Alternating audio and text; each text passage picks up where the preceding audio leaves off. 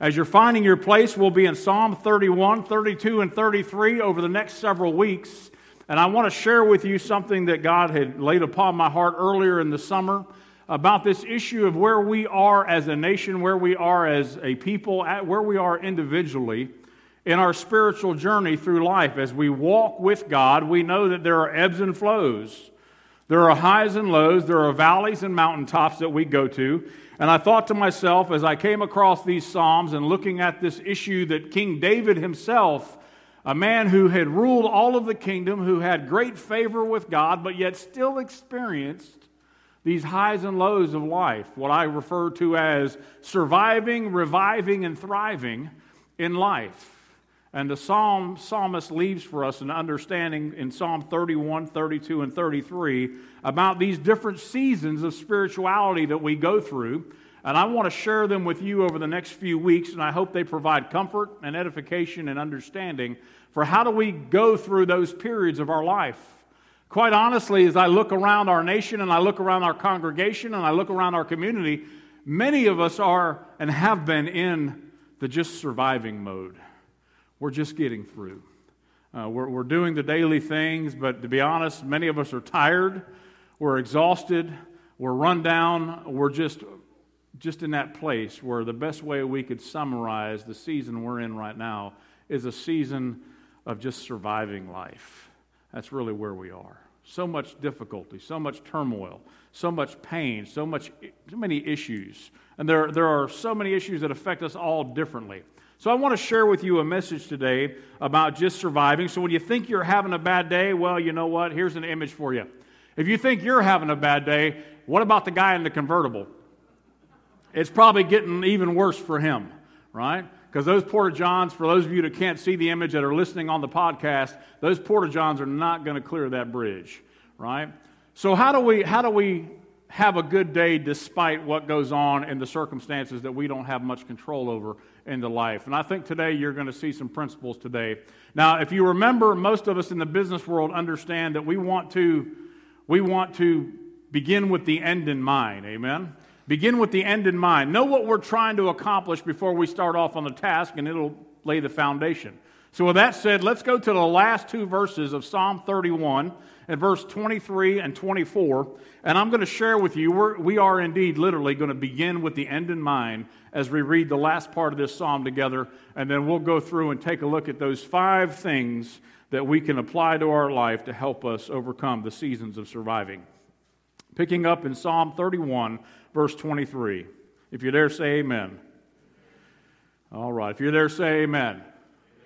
All right. Y'all had your coffee this morning. Here we go. Picking up in Psalm 23 Love the Lord, all you his saints. The Lord preserves the faithful, but abundantly repays the one who acts in pride. Be strong and let your heart take courage, all you who wait for the Lord. Let's pray together. So, Father, we come to you now asking your precious anointing upon the word that will be proclaimed. And, Father, may the Holy Spirit guide our thoughts, our hearts, our minds as we read your word. Father, we thank you. Help us to apply it to our daily life. And again, challenge us where we are comfortable. And, Father, give us comfort where we are challenged in life. May we apply this Psalm of David to our daily life. We ask it in Jesus' name. Amen.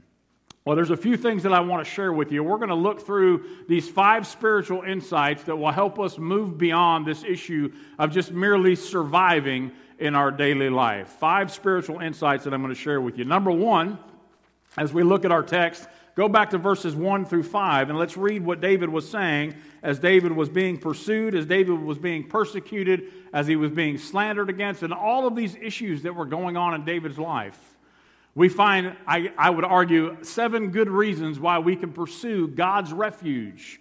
The very act or word of refuge is to seek shelter from somebody. Often we refer to this place by many of our saints as a sanctuary where we can come to. And in that concept of seeking God's refuge, that would be a proper term. We come and gather today to seek refuge in God's word, in His sanctuary, in His presence, where we want to. Seek Him. So, picking up in verse 1 In you, O Lord, do I take refuge. Let me never be put to shame, and your righteousness deliver me. Incline your ear to me. Rescue me speedily. Be a rock of refuge for me, a strong fortress to save me. For you are my rock and my fortress. And for your name's sake, you lead me and guide me. And you take me out of the net that they have hidden for me. For you are my refuge, and into your hand I commit my spirit. You have redeemed me, O Lord, faithful God. Now, you may recall that that very last sentence there, we've heard it often during the Easter time frame where Jesus also responds with those words on the cross of Calvary that into your hands I commit my spirit, proclaiming the same truth that David gave us many, many, many years before the crucifixion of Christ. Well, what are the seven reasons that David lays out here for us that we can see in this text? Number one, we see that God is our deliverer, that David is talking about that. God is the one who actually delivers us from this issue of just merely surviving. He says, In you, Lord, I take refuge. Let me never be put to shame, but in your righteousness. It's God who delivers us from the hands of sin and bondage. David knew this all too well. But he also goes on to say God's not only our deliverer, but he's actually the rescuer our floods that have hit through Ida in the last several, several weeks. As the folks in Louisiana, and I've even seen images in New Jersey of the flooding that was going on and the safety rafts and boats that would go to the homes, literally pulling people out of the second story of their buildings as if the rescuer was there. And I watched as these young men were having a hard time getting onto the boat, and it was that rescue person that was there guiding them and helping take hold of them to securely put them on the lifeboat. Folks, that's what David is, is relaying to us here in this verse. In verse 2, incline your ear to me, rescue me. The very hand and action of God that rescues you and I from the things of this world. God is indeed our rescuer. But when the flood waters rise, God is not only our rescuer, but He's also a rock of refuge for us this rock of refuge, if you get the mental picture of what that would look like, imagine being in a valley. Say you were visiting the Grand Canyon. This happens from time to time. And you're down there mountain climbing and, and doing all your hiking trail, getting fit and loving the good life. And then all of a sudden it begins to rain. And then all of a sudden, while you're in that crevice, the water start coming in all around your ankles. And then it starts to get higher and higher and stronger and stronger to eventually it's trying to knock you off your feet. And the best you could hope for would be to find that rock, that high place in that canyon that you could scurry your way up to and stand upon it while the floodwaters rushed all around you, knowing that if you were off that rock, you would surely be swept away.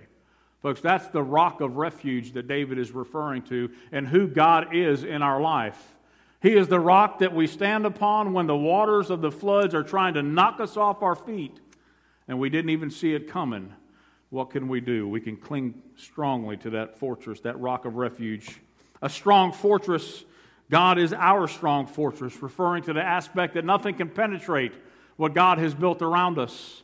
Nothing will keep us from the love of God through Christ Jesus our Lord. But He's not only our strong fortress, but He's also our guide. The very fact that He leads us, as David says, You lead me and guide me.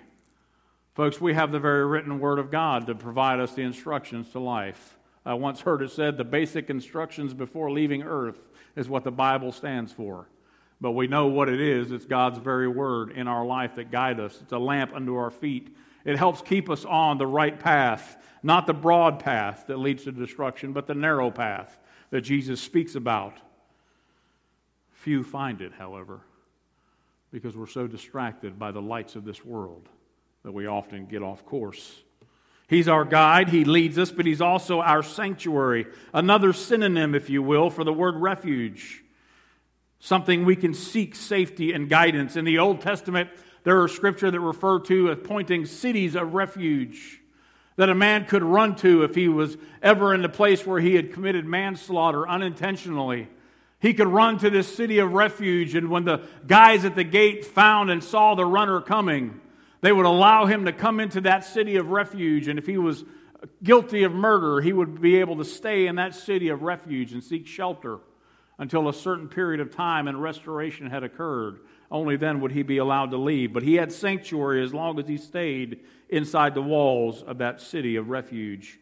Folks, God is our city of refuge, He is our sanctuary. And lastly, David refers to Him as our Redeemer. To redeem, it's something that has been paid for and bought. It's as if a purchaser went and bought something from you and claimed it back. I remember hearing the story of Alan Jackson when him and his wife first met in high school and how they had very meager means in their life. And, and, and one point in their life when they didn't have much money, his first car was a, I believe it was a 1965 Thunderbird white. He wrote a song about it, by the way. He finally got her back. And he had this car, and when they were dating, he fell on hard times. And like many of us, we sold the car to get enough money to just survive in life. And years later, though, as many of you know, his fortune changed just a little bit and he has a little bit more fundage. Well, his wife, for a present, went and found that very Thunderbird, not one like it, but ran the VIN number, found the owner of it, and purchased that car back and had it completely restored. Redeemed it, if you will, from the situations of life, restored it, made it better than new, and gave it back to him as a gift for Christmas one year. Now, ladies, just take stock, okay? That's a Christmas present. Amen. Folks, that's the concept of redeeming something of what Jesus did for us. While sin and the devil tried to take us away and buy us for a few pieces of silver, God said, No, you belong to me. And he sent his son on the cross of Calvary to die for you and I. He redeemed us with the blood of the Lamb that was shed for all mankind. And he said, Now here, bask in my goodness, for I am your Redeemer. What a great love God has for his people. We can truly pursue refuge in times of difficulty in the Lord. God never said we would never come to difficult paths in our road. There are going to be road bumps, there are going to be potholes, there are going to be bridges that are washed out, there are going to be directions we thought we wanted to go that we are just not going to be able to do. But here's what I've learned so far in my short life God has a plan for you. You may have been on that road, but God may have a different path that He wants you to go on we can absolutely pursue God's refuge in times of difficulty. But secondly, notice in verses 6 through 8 what the psalmist leaves us with. Now, again, I love listening to men who have been somewhere themselves, who have done it themselves, and then they're telling me what they went through. I don't care too much for hearing secondhand stories. I want to hear it from the horse's mouth, if you will. Give me the reality. I want to, I want to know, I want to feel it when you tell me the story, right? This is David's story about prospering even in the presence of persecution. Look what he says in verse 6 through 8. I hate those who pay regard to worthless idols, but I trust in the Lord. I will rejoice and be glad in your steadfast love because you have seen my affliction. You have known the distress of my soul, and you have not delivered me into the hand of my enemy. You have set my feet in a broad place. You ever had an experience in your walk with Christ as a Christian where you know without a shadow of a doubt that had God's hand of protection not been upon you, you wouldn't be here today?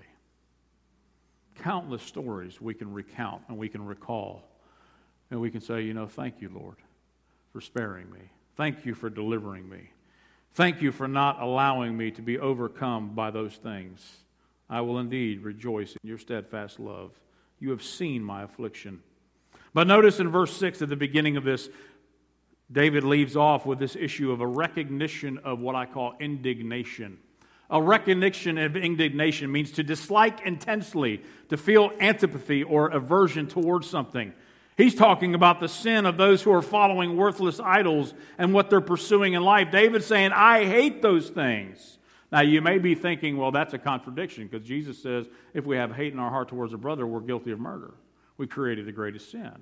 Well, this is a hatred towards an indignation of unrighteousness that even God Himself despises unrighteousness. How do I know? Here's a verse for you Hebrews 13, 16 through 19. For those who were in and heard of the great rebellion, was it not all those who left Egypt and led by Mo- were led by Moses? And with whom was he who provoked for 40 years? Was it not those who sinned, whose bodies fell in the wilderness? And to whom did he swear that he would not enter his rest, but those who were disobedient? So we see that we are unable to enter because of unbelief. The writer of Hebrews is talking about the exodus of the nation of Israel and how they had to stay in the promised land, or if you will, the, the desert for 40 years because they were indignant. They were unrighteous towards God and never got to enter the promised land. Psalm 26 5 says it this way I hate the assembly of evildoers, and I will not sit with the wicked. That's the indignation that David is speaking about those who pay regard to worthless idols and do not seek to follow the Lord. I hate those who pay regard. What is this paying regard that he's speaking of? He's talking about a recognition of the practice of those who are practicing their evil, their debauchery, their anything but godliness. The word recognition of practice is to regard or observe or conform one's actions and practices. David's saying basically, I don't like what you're doing. Not only do I not like it, I hate what you are doing, the physical acts. Often our own actions and practices tell a lot about what we value, don't they? Yesterday, I had the privilege of being out and enjoying a little bit of outdoor time with my family and spending something I don't do often a, a day on a cornfield, just enjoying the outdoors. I was practicing something I found value in. We do that often in our own life. We do the things that we make a priority and find value in. And what David's saying is here is, I find no value in those that are paying regard to worthless idols. Jonah would say it this way in Jonah 2:8. Those who pay regard to vain idols forsake their hope of steadfast love. You see, there's a recognition of the practice. What we do says a lot about what we believe. What we do says a lot about what we invest our time in. And what we invest in often says a lot about the condition of our heart. Notice in the last part of verse 6, there's a rec- recognition of the heart here. What are they worshiping? They are worshiping worthless idols, honoring the worthless idols. And I'd argue you don't have to be a Baal worshiper or an Asherah worshiper or a devil worshiper to, to worship the idols of this world. Idols come in many forms. They can be our four wheeler, they can be our truck we drive, they can be our motorcycle we ride, they can be the home we live in, they can be the job or the title that we carry, they can be the amount of commas or periods or decimal points or lack thereof in our bank account. Lots of things in this world can be our idol. David is addressing all of them things. He says, I hate those who pay regard to worthless idols. Often, I think, in the Christian life, we can view outright paganism and we can see it clearly, but it's often more difficult to do what Jesus said, where we remove the speck out of our own eye before we try to remove the plank out of the eye of others. We have idols in our own practice, often in our own Christian walk, that sometimes we don't recognize them for what they are. It's important that we follow and worship God Almighty with all of our heart. Why so? Matthew 6:21, Jesus would leave us with this reminder, for where your treasure is, there your heart will be also. Not there your heart might be, not well, it might be okay, you can dabble in it a little bit. Where your treasure is, there your heart will be also. Jesus reminds us in following verses in Matthew 6:33, seek first the kingdom of God and his righteousness and all these things will be added unto you. But lastly, we notice in verses 7 through 8, David transitions to his own devotion, a recognition of what true devotion is, and he, he spells it out for us in this psalm in verse 7 through 8. Number one, he says, We rejoice in God. That's what he's doing here in the beginning. I will rejoice and be glad in your steadfast love. Rejoice in God. We are glad in his love. We're delivered by his hand. We are free by his work. All of those elements are there in that last two verses for us. Do we rejoice in God, in his love, in his deliverance, in the works of his hands? I would argue David did. We too can. It's beautiful that we can understand that we can prosper even in a time of persecution. David was facing immense persecution. I'm going to share a little bit about David's story here in just a minute if you're new to understanding this or may not have heard it in such a way before. But look with me in verses 9 through 13 as we look at this issue that we also can plead with God for protection in a time. Point number three, verses 9 through 13. Look at your Bible, follow along with me. Be gracious to me, O Lord, for I am in distress. My eye is wasted from grief, my soul and my body also. For my life is spent with sorrow, and my years with sighing. My strength fails because of my iniquity, and my bones waste away. Because of all of my adversaries, I have become a reproach, especially to my neighbors, and an object of dread to my acquaintances. Those who see me in the street flee from me. I have been forgotten like one who is dead. I've become like a broken vessel. For I hear the whispering of many, terror on every side as they scheme together against me, as they plot to take my life. That's deep, isn't it? Imagine the, the wickedness that was going on around David as they were trying to kill him. I'm going to share with you from Psalm 1 Samuel chapter 24 and 2 Samuel 15 what was going on in the King David's life. David had already overcome the persecutions of Saul more than once when David was anointed by Samuel. But Saul was the king, and Saul became in, with a, a fit of fury and rage against David. He sought David to pursue him, trying to kill him on multiple occasions. David fled for his life in the wilderness of En Gedi. In 1 Samuel 24, you can find that story.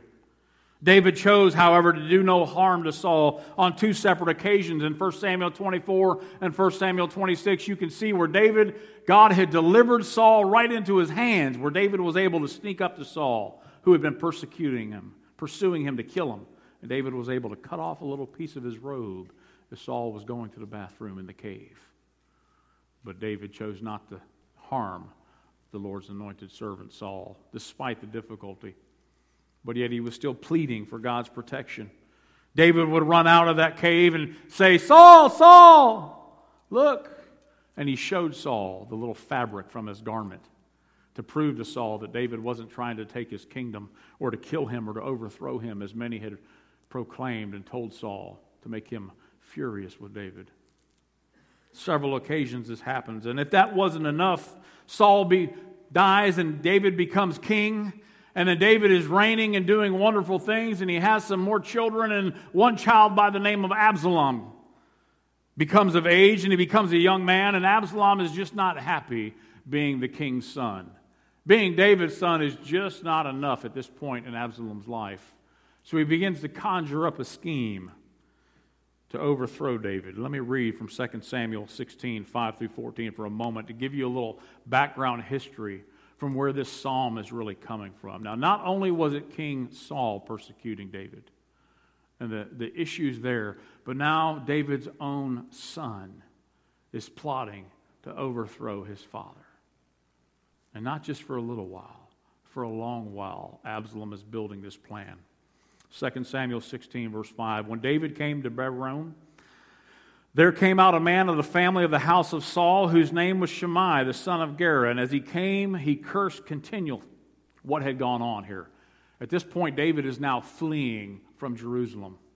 At this point, Absalom has already conjured up his scheme and he has already won the heart of Israel to his side. Now, here's how Absalom did it. And I find this interesting because it happens in our own lives often.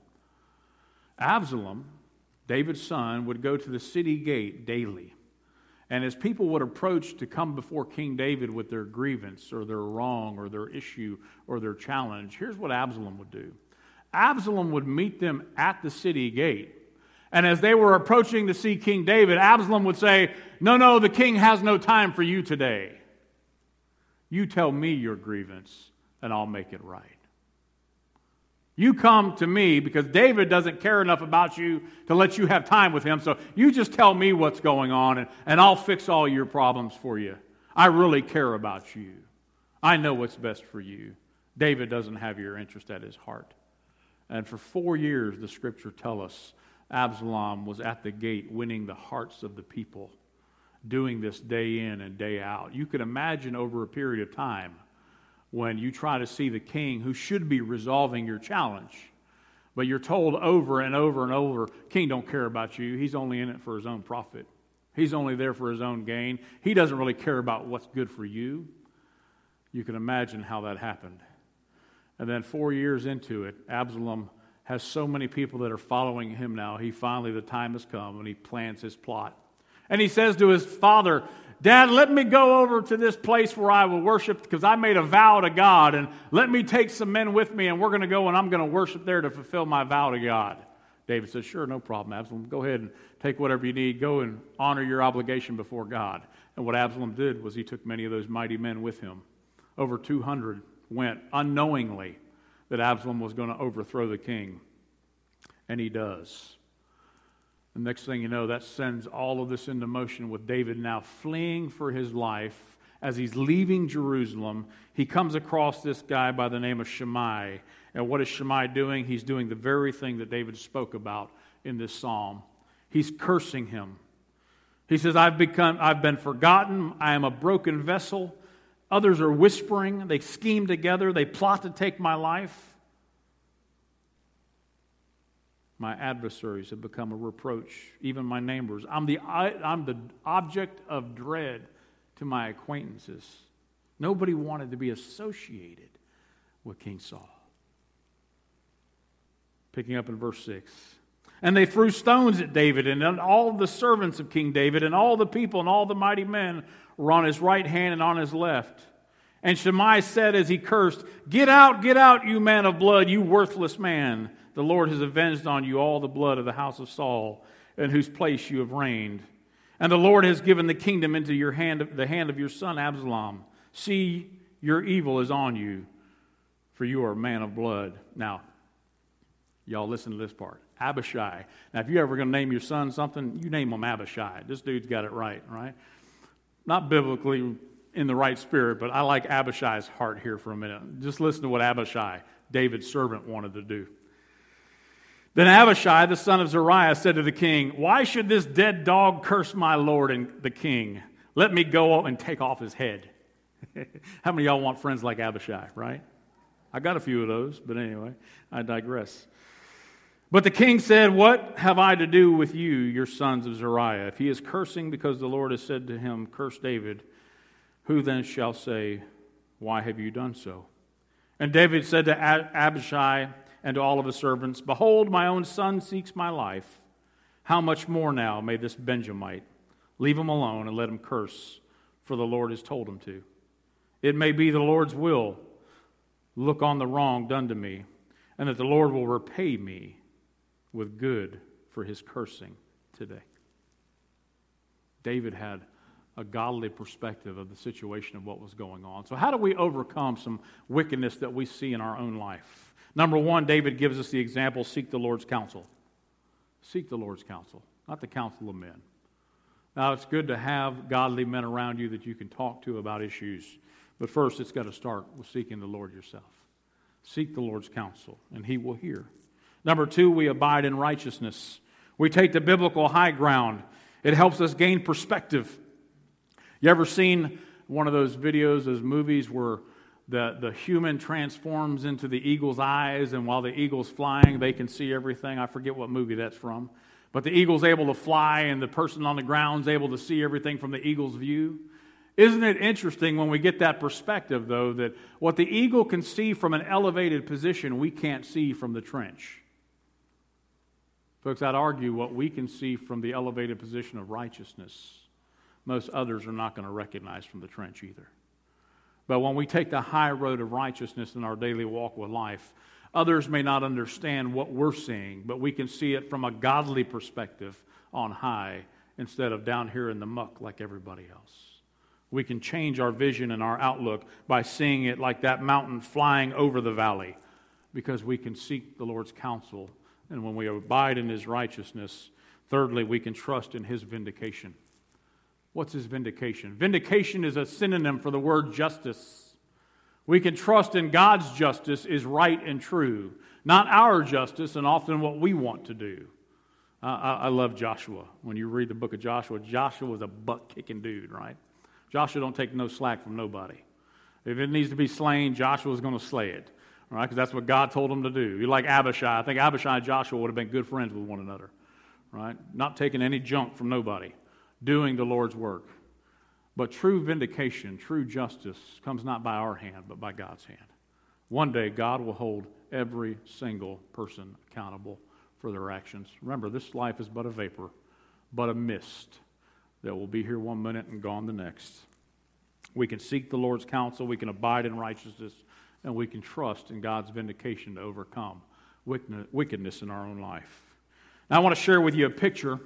Now, you may, you may recognize this guy. He looks a lot like CR, to be honest with you. Uh, Doris, if you say a side profile, I would, I would say CR comes to mind just a little bit, right? CR is a little more dignified, but that's okay. Now, this gentleman, you may not know uh, who he is, Johnson Oatman, but I want to share with you just a little bit about his life, and I think you'll understand how he resonates with us today.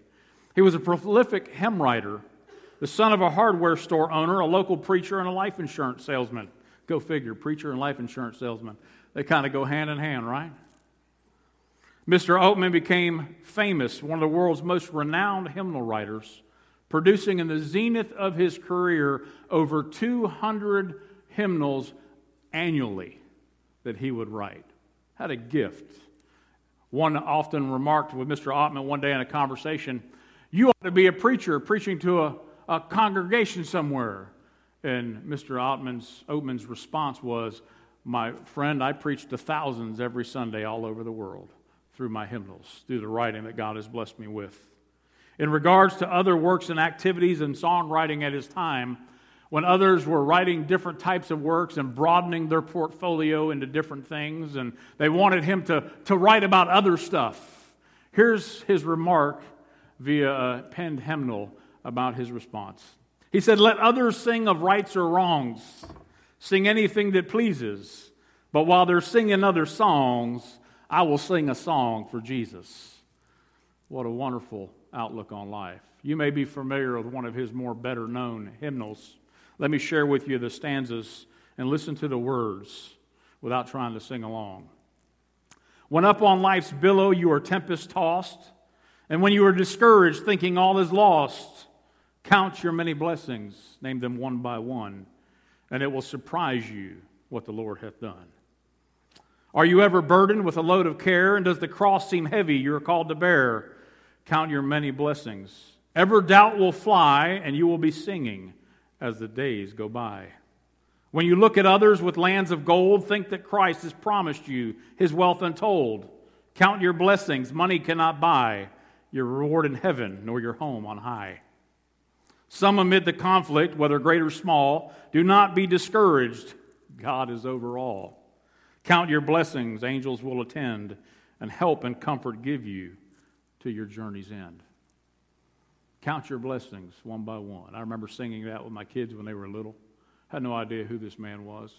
Had no idea the psalmist in Psalm 31 what David would be going through in this time of his life where he's got to be reminded about counting his blessings and the goodness that comes from us to proclaim God's goodness in our own life. I want to share with you verses 14 through 20, and I think that's exactly what David is doing. He's proclaiming God's goodness. He's taking stock in what God has done in his life. Look with me in verse 14. But I trust in you, O Lord, and I say, You are my God. Personal, intimate relationship. Verse 15. My times are in your hand. Rescue me from the hand of my enemies. And for, excuse me, my hand of my enemies and from my persecutors. Make your face shine on your servant Save me in your steadfast love. O Lord, let me not be put to shame, for I call upon you. Let the wicked be put to shame. Let them go silently to Sheol. Let the lying lips be mute, which speak insolently against the righteous in pride and contempt. Oh, how abundant is your goodness, which you have stored up for those who fear you and work for those who take refuge in you in the sight of the children of mankind. In the cover of your presence, you hide them from the plots of men. You store them in your shelter from the strife of tongues. David's giving us some understanding of what he was taking stock of in his own life. He had recognized the hand of God, not only of the deliverance from the cave in the hands of Saul, when Saul was pitching spears at David, plotting, even to use one of David's closest friends that he loved like a brother, Jonathan the son of Saul. David was recognizing throughout his life and his walk that all of those adversities, all of those persecutions, all of the standing before the giants like Goliath, that no matter what adversity he faced, if he trusted in God, that would deliver him from the bear and the lion, it'd be the same God that would deliver him from a Philistine that was 10 times his size. Trusting in God. He was taking count and taking stock. I would argue for our own life, we can do the same thing. How do we take stock? Number one, when you're discouraged, count your blessings. Now, let's try this, see if y'all can follow along with me. I'm going to put the next one up on here, and everybody's going to say it with me, right? When you're discouraged, count your blessings, right? Let's try it once. Let's try it again. When you're discouraged, count your blessings. When you're burdened, count your blessings. When you're in want, count your blessings. When you're facing conflict, count your blessings. Look at the categories of what, what David was going through. Whether you're discouraged, whether you're burdened, whether you're in want, meaning there's something great need in your life. Now, y'all, I ain't talking about that new shotgun, okay? I'm talking about the need. The need. When you're in great want, in great need, and when you're facing conflict. Because conflict's going to come, especially if you're standing on the rock of righteousness. Count your blessings, name them one by one. Here's an image of what it means to take stock if you've ever been to Lowe's or somewhere when you're trying to go buy that little thing you need and they're going through the inventory process and they got tags all over do not touch stock, do not remove inventory, this has been counted already. You know why they do that? Because it gives the store manager and it gives Lowe's, the big company, whether you're Lowe's or somewhere, somewhere else, it tells you what you got for inventory. And ultimately, inventory means your value. It means what you have that's worth a great amount that somebody else needs that you can offer to them. Last time I checked, when we take inventory of our own life, when our hearts are examined and Jesus is found to be right in the heart of our inventory, we have so much worth and value to others, we can't help but want to give it away. We can't help but say, I got something just for you and what you need. Isn't it interesting when we take stock in what God has done in our lives? Salvation alone is enough to make us understand what God has done for you and I. So, how do we praise God's deliverance in our life? I want to give you five truths. Let's look in verse 21 first, and we'll read through 24. Blessed be the Lord, for he has wondrous, wondrously shown his steadfast love to me when I was in a besieged city. Meaning, when I was inside the fortress and those were surrounded around me, lobbing their bombs and lobbing their arrows and lobbing their swords and leaning the ladders up against the wall, trying to get in, building ramps to overcome the gates, when on all sides I was surrounded by enemies. You were there. You have shown, wondrously shown, his steadfast love to me when I was in a besieged city. I had said in my alarm, I'm cut off from your sight. But you heard the voice of my pleas for mercy when I cried to you for help. Love the Lord, all you his saints. The Lord preserves the faithful, but abundantly repays the one who acts in pride. Be strong and let your heart take courage, all you who wait for the Lord. Five truths about taking stock in God in our life. Number one, God's love is steadfast for you and I. We truly are His children. He truly wants nothing but the best for you and I. You ever have a child and you're leading them through a situation in life as they're an older adult and you know you don't necessarily think their decision is the wisest thing, but you know you've got to love them through it and they're going to learn something from it and on the, on the other side, they're going to be that much better for the experience. You can't do it for them. It'd never take, right? They might even run away from it if you tried to do it for them. Folks, that's our life to a T, isn't it? God has to allow us to experience some things, and then on the other side of it, we realize just how much He loves me, just how much He has done for me, just how much He continues to do to guard me from those things. God hears the plea of his children. Number two, five truths. God's love is steadfast. God hears the plea of his children. David makes that clear to us. Even when David said, I am cut off from your sight, David said, I don't know what to do. All around me, I'm besieged. But guess what? But you heard the voice of my pleas for mercy when I cried for your help. God hears the pleas of his children. Now, let me make a distinction here for a moment, a very important distinction. We are not all God's children. I know that's difficult to hear, but there's a legal process, and we understand this even in our own world. That if we take in a child to love in our own home, and, and, they're not our biological children, but yet we open the doors of our home and we express love to them, even at that point, they're still not my children. We understand we have to go through a legal process in our country of being able to adopt that child through the court system. And finally, some judge who has the authority to say that child now is legally yours signs a birth certificate and a document, those documents that flow after the adoption. And then on that new birth certificate, it will have the child's new name and new last name. It's only then that that child has truly been adopted into your family. Do you know it's the same way in our relationship with God? While we were all created in His image and in His likeness, He created us male and female. You can find that in Genesis chapter 1, verse 26. But we don't become a child of God until we've been legally adopted. And that legal birth certificate has been signed by the blood of Jesus Christ.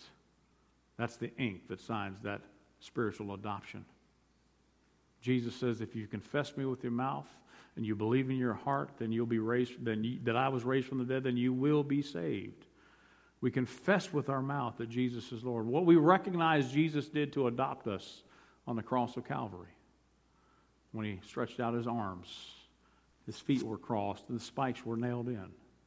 When he died for you and I, he provided the ink that would seal every adoption certificate from that moment forward. If you've never trusted Christ as your Lord and Savior, if you've never repented of your sin and said, Lord, I know I am a sinner, but like David, I want to seek you. I want to find a refuge in you. I want to find sanctuary in you.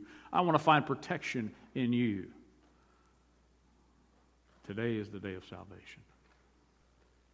If I believe with my mouth, confess with my mouth that Jesus is Lord, and believe in my heart, then I will be saved.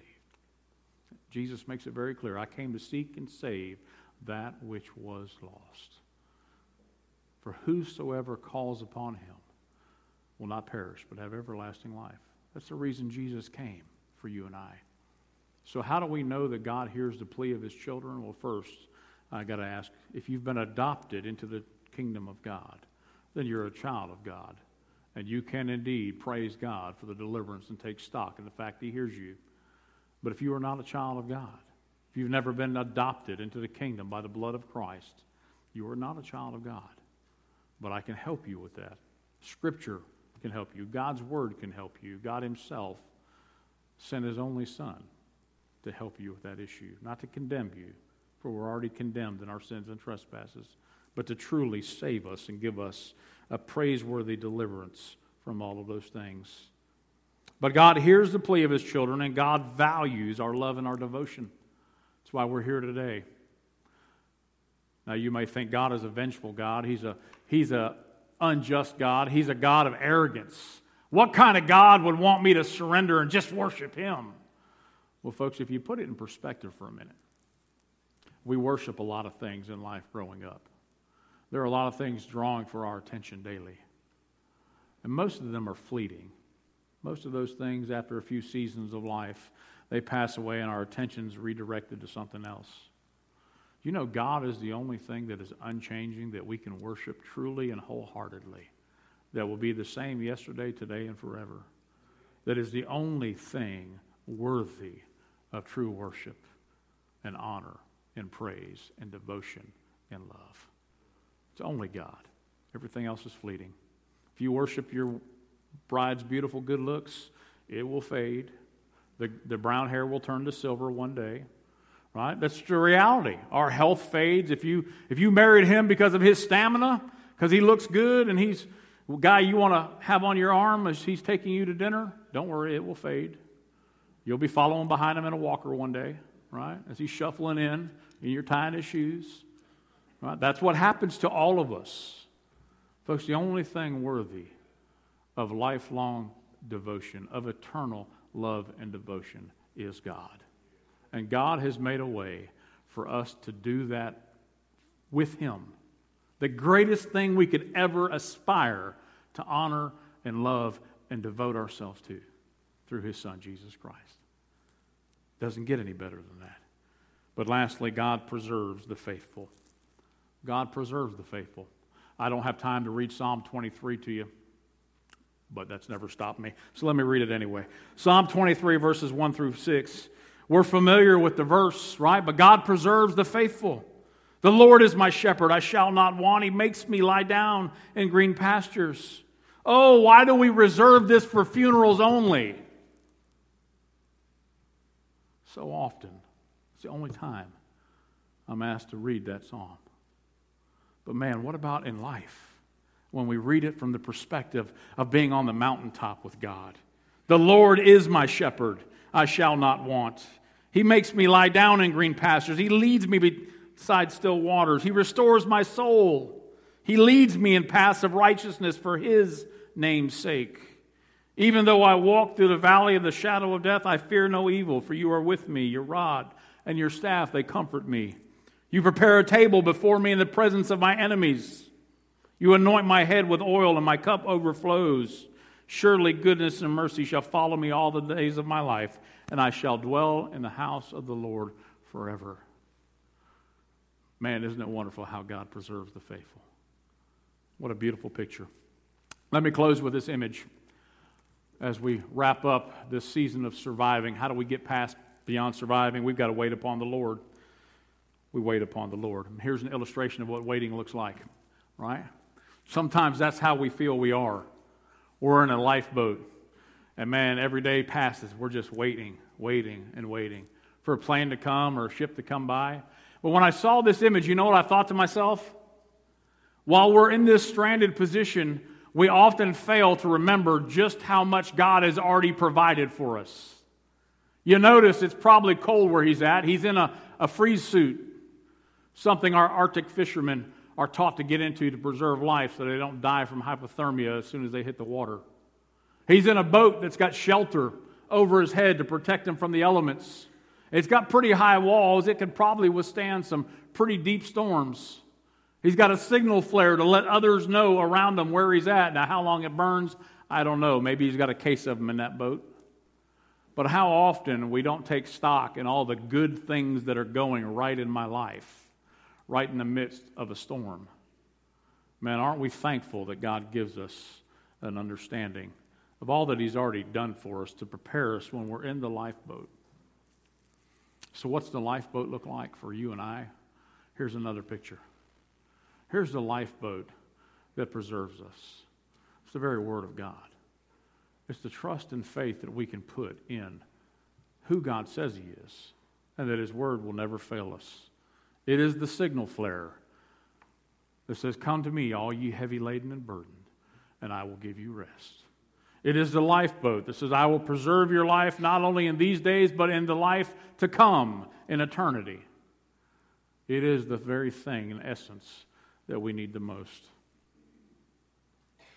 Man, how God wants us to do more than just survive life. He wants us to truly thrive as His children. With every head bowed and every eye closed, we come to our time of, of praise and invitation. And let me ask you do you know God as your personal Lord and Savior? Do you have a relationship through His Son, Jesus Christ? Has there been that time in your life where you've said, Lord, I know I'm a sinner. Father, I ask you to forgive me of my sins. Lord, I seek you, refuge, security in your hands. Father, I accept you as my Lord and Savior. Help me to live all my days for you. Folks, if that's your prayer today, let us know that. If you're here today when we begin singing, you can walk down and, and, meet with me here or get my attention after the service if you don't feel comfortable with that. And I can share more with you personally about what God wants for your life. And yes, I do know what that is, and I will share it with you if you ask. And if you're the church here today and a member of the body of Christ and you profess Lord and Savior, I hope in seasons where you feel you're just surviving, we can turn and seek refuge in Him and realize when we take stock, God wants us to thrive through all of it. So, Father, we thank you for your love and your mercy. We thank you for this day. And it's my prayer that if there's one here that has heard this word, Lord, I pray that it brings comfort and encouragement and challenge to each and every one of us. Lord, if there's the one that does not know you, we pray that the Holy Spirit will lead them to conviction and to a saving faith in Jesus Christ. We ask things in your precious name. Amen.